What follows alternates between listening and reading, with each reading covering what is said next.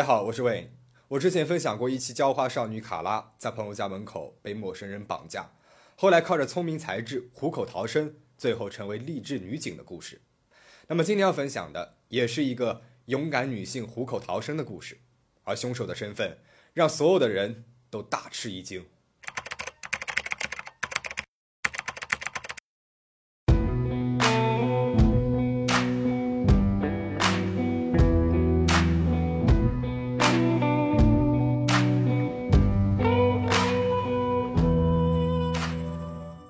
二零一零年四月三号下午五点左右，艾琳·奥卡特结束了四个小时的轮班，准备回家。艾琳她是一名鸡尾酒服务生，在加利福尼亚安大略省的一家餐馆里面工作。这一天呢是周六，但是餐馆的生意却不太好，商场的停车场呢也没有什么人。艾琳一边走下了车子，一边摆弄着自己的手机，漫不经心地打开了车门。突然，一个男人的声音从他的背后响了起来：“上车。”起初，艾琳还以为是同事的一个恶作剧，但是随即她感觉到了一把枪正顶着自己的腰间，艾琳这才意识到了自己是遇上了危险。那是一个陌生的男人，他把枪抵在了艾琳腰间非常低的位置，不远处似乎还有一个他的同伙挡住了过道。停车场里面本来就没有什么人了。被那个同伙挡住了过道，更加是没有人注意到艾琳此刻的危险。顶在腰间的枪提醒着艾琳，这个时候大声呼救可不是一个很好的选择。况且，在这个空荡荡的停车场里面，艾琳也没有什么可以求助的对象了。她听从了男人的命令上了车，持枪的男人坐在了副驾驶的位置，让艾琳开车，而他的同伙仍然站在原地。开车！歹徒再次发出了指令。在歹徒的胁迫之下，艾琳开车驶出了停车场。一路上，艾琳一直在哀求这个男人：“放了我吧，你可以把车子开走，我一定是不会打电话报警的。”但是歹徒始终是无动于衷。艾琳意识到自己不能寄希望于一个穷凶极恶之人的怜悯，她必须设法自救。虽然歹徒让艾琳开车，但是对于去哪里，歹徒并没有说。艾琳呢，她从小在这边长大，可以说对这一带啊是非常的熟悉。她知道哪些地方会有警察来巡逻。于是他准备把车开到那些地方去。艾琳把车开进了一家餐厅的停车场。他曾经在这边看到过警察在附近巡逻，但是不幸的是，今天这边并没有警察。歹徒命令艾琳不要停车，一直到他们来到了一个仓库附近，歹徒才让他停了下来。仓库所在的街上有一个加油站，那附近呢还有一家连锁餐厅和一家卖酒的商店。这并不是一个荒凉的地方。艾琳觉得。至少这个时候，他暂时还是安全的。但是没有想到的是，他刚刚把车停好，歹徒就用枪指着他，命令他到后座去。这个时候，艾琳一下子慌了，她哭出了声。歹徒和他一起去到了后座，把衣服脱掉。歹徒命令到艾琳。这是一个周六的下午，在这个并不偏僻的角落里，罪恶正在发生着。附近的几家商店都在营业当中，艾琳她甚至能够听到人们交谈的声音，但是没有人意识到，停在不远处的那辆 SUV 深色玻璃遮挡的空间里面，一位可怜的女士正在遭受着暴行。歹徒命令艾琳脱掉衣服，艾琳控制不住的哭出了声。歹徒把枪对准了她的头，威胁她：“别哭了，再哭的话我就打死你。”他把枪上了膛，弹壳弹了出来，掉到了座位上。是的，这把枪里面实实在在的是有子弹的。恐惧袭来，艾琳哭到颤抖。歹徒似乎是已经失去了耐心了，他把枪硬生生的插进了艾琳的嘴里面，让艾琳闭嘴。艾琳立马停止了哭泣。歹徒让艾琳坐到了他的大腿上，并且性侵了她。性侵完之后，歹徒他还笑着拍了照，拍摄了艾琳的裸体。接着，歹徒发起了短信，他把艾琳的裸照。发给了他那个留在停车场的同伙，随后俩人还通起了电话。同伙大概是问了一句：“你在哪里？”歹徒说：“哦，你没有看见我吗？我正在玩呢。”电话里面传出来了同伙的笑声，电话这头的歹徒也开始笑了起来。艾琳简直是不敢相信，但是歹徒笑着笑着，暴虐的情绪不知又被什么挑动出来，他盯着艾琳，忽然开始殴打她，猛地打了艾琳几个巴掌。然后让艾琳趴了下去，试图从后面性侵她。恐惧和痛苦缠绕着艾琳，但是双方的体力差距让艾琳无从反抗。大约一个小时之后，歹徒终于是结束了对艾琳的折磨。他让艾琳穿上了衣服。歹徒说：“我们要去荒漠结束这一切。”艾琳她敏锐地意识到，这大概是她最后的机会了。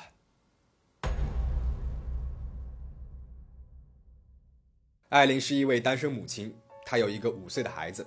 那么，为了保护孩子，她车子后排右侧的儿童锁是锁死的，车门是无法从车内打开的。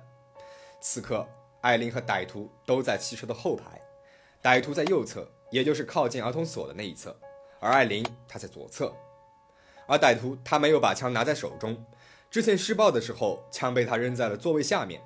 正当艾琳寻找机会逃跑的时候，歹徒的电话响了起来，他接起了电话。艾琳，她把握住了歹徒分心的时机，她猛地打开车门，冲了出去。她大声地对来往的行人呼喊着：“他有枪，他有枪，大家快躲起来！”而事实上，附近的那家卖酒商店的老板早就已经注意到了艾琳的这辆 SUV 了，他觉得有些不对劲，已经准备报警了。老板把艾琳拉进了自己的店里面，让她躲到了收银台的后面。在那一刻，艾琳忽然崩溃了，从被劫持到脱离危险，艾琳是整整经历了。可怕的七十二分钟，艾琳的勇敢、机敏和果断，让她迎来了自己的劫后余生。如果艾琳当时没有果断的跑出去，也许今天大家听到的故事就会变成另外一个版本了，一个彻头彻尾的悲剧。艾琳的逃脱打乱了歹徒的计划，在意识到无法追回艾琳之后，他选择尽快逃离现场。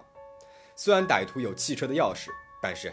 艾琳的这辆车子呢，必须按下一键启动才能打着。但是慌乱的歹徒他并没有找到一键启动的开关，他试了几次之后，汽车始终是启动不了。于是歹徒下车逃跑了，很快便消失在了街角当中。但可能是艾琳的意外逃脱让他慌了阵脚，他把枪丢在了艾琳的车里面，枪的底部甚至还刻着一个姓氏：奥尔本。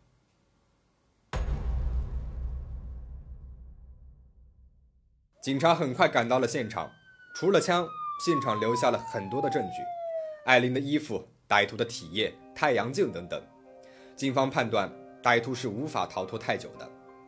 正当警方对这起案件进行调查的时候，附近威斯敏斯特警察局的安东尼·奥尔本警官报告了他的枪支被盗窃了，而这位警官的名字恰巧刻在了案发现场的那把枪上。那么，通常情况之下，这边的警官。的的确确是会把名字刻在枪的底部的，以防止枪支被别人使用。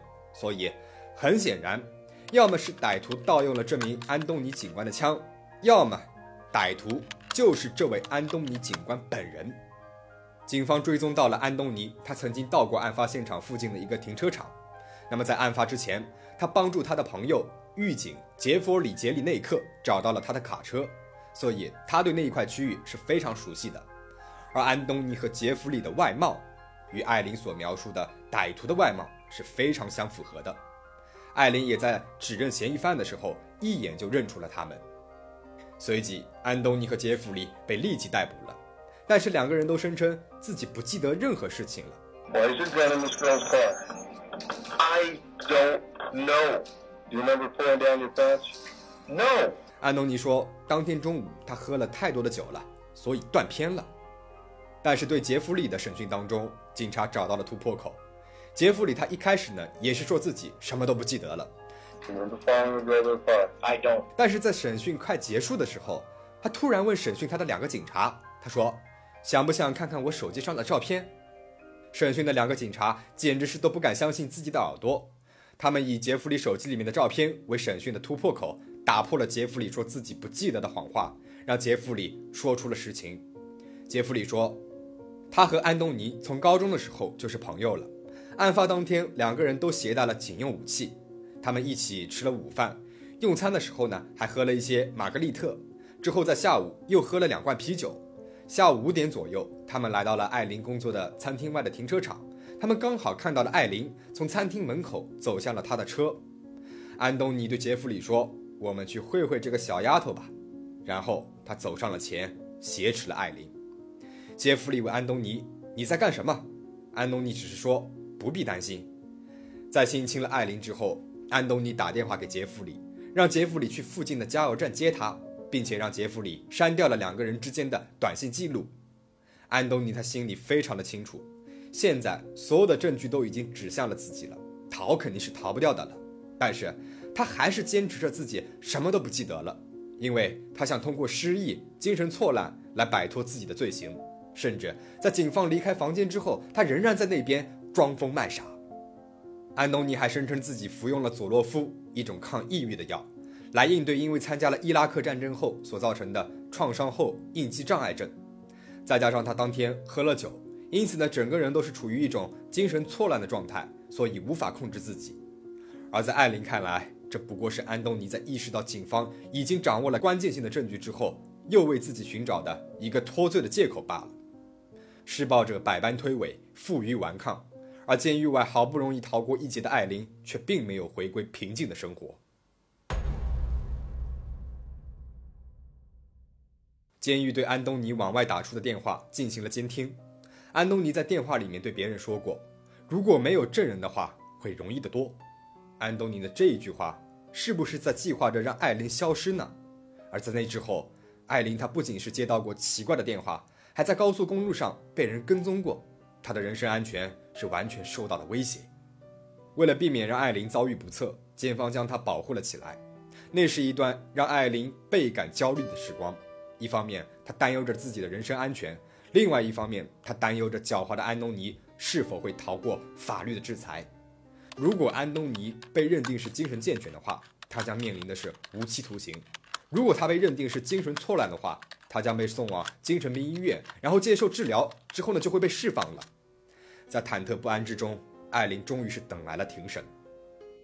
陪审团由八名女性和四名男性组成，他们最终没有采信案发当时安东尼精神错乱的辩护意见，认定他犯有绑架罪和多项性侵罪，共计八项重罪。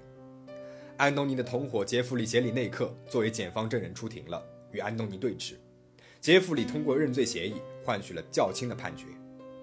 最终，杰弗里·杰里内克被判处了五年有期徒刑，而安东尼·奥尔本将在几天之后接受最后的审判。令人意外的是，安东尼他当天早上在监狱里面上吊自杀了。尽管嫌疑人已经死亡了，艾琳仍然是请求法院让他按照原计划做出了受害人的陈述。他希望自己能够跟这件事情啊有一个正式的了断。No amount of reasoning can justify the horrors that I was forced to endure that day, and those who tried should be ashamed of themselves.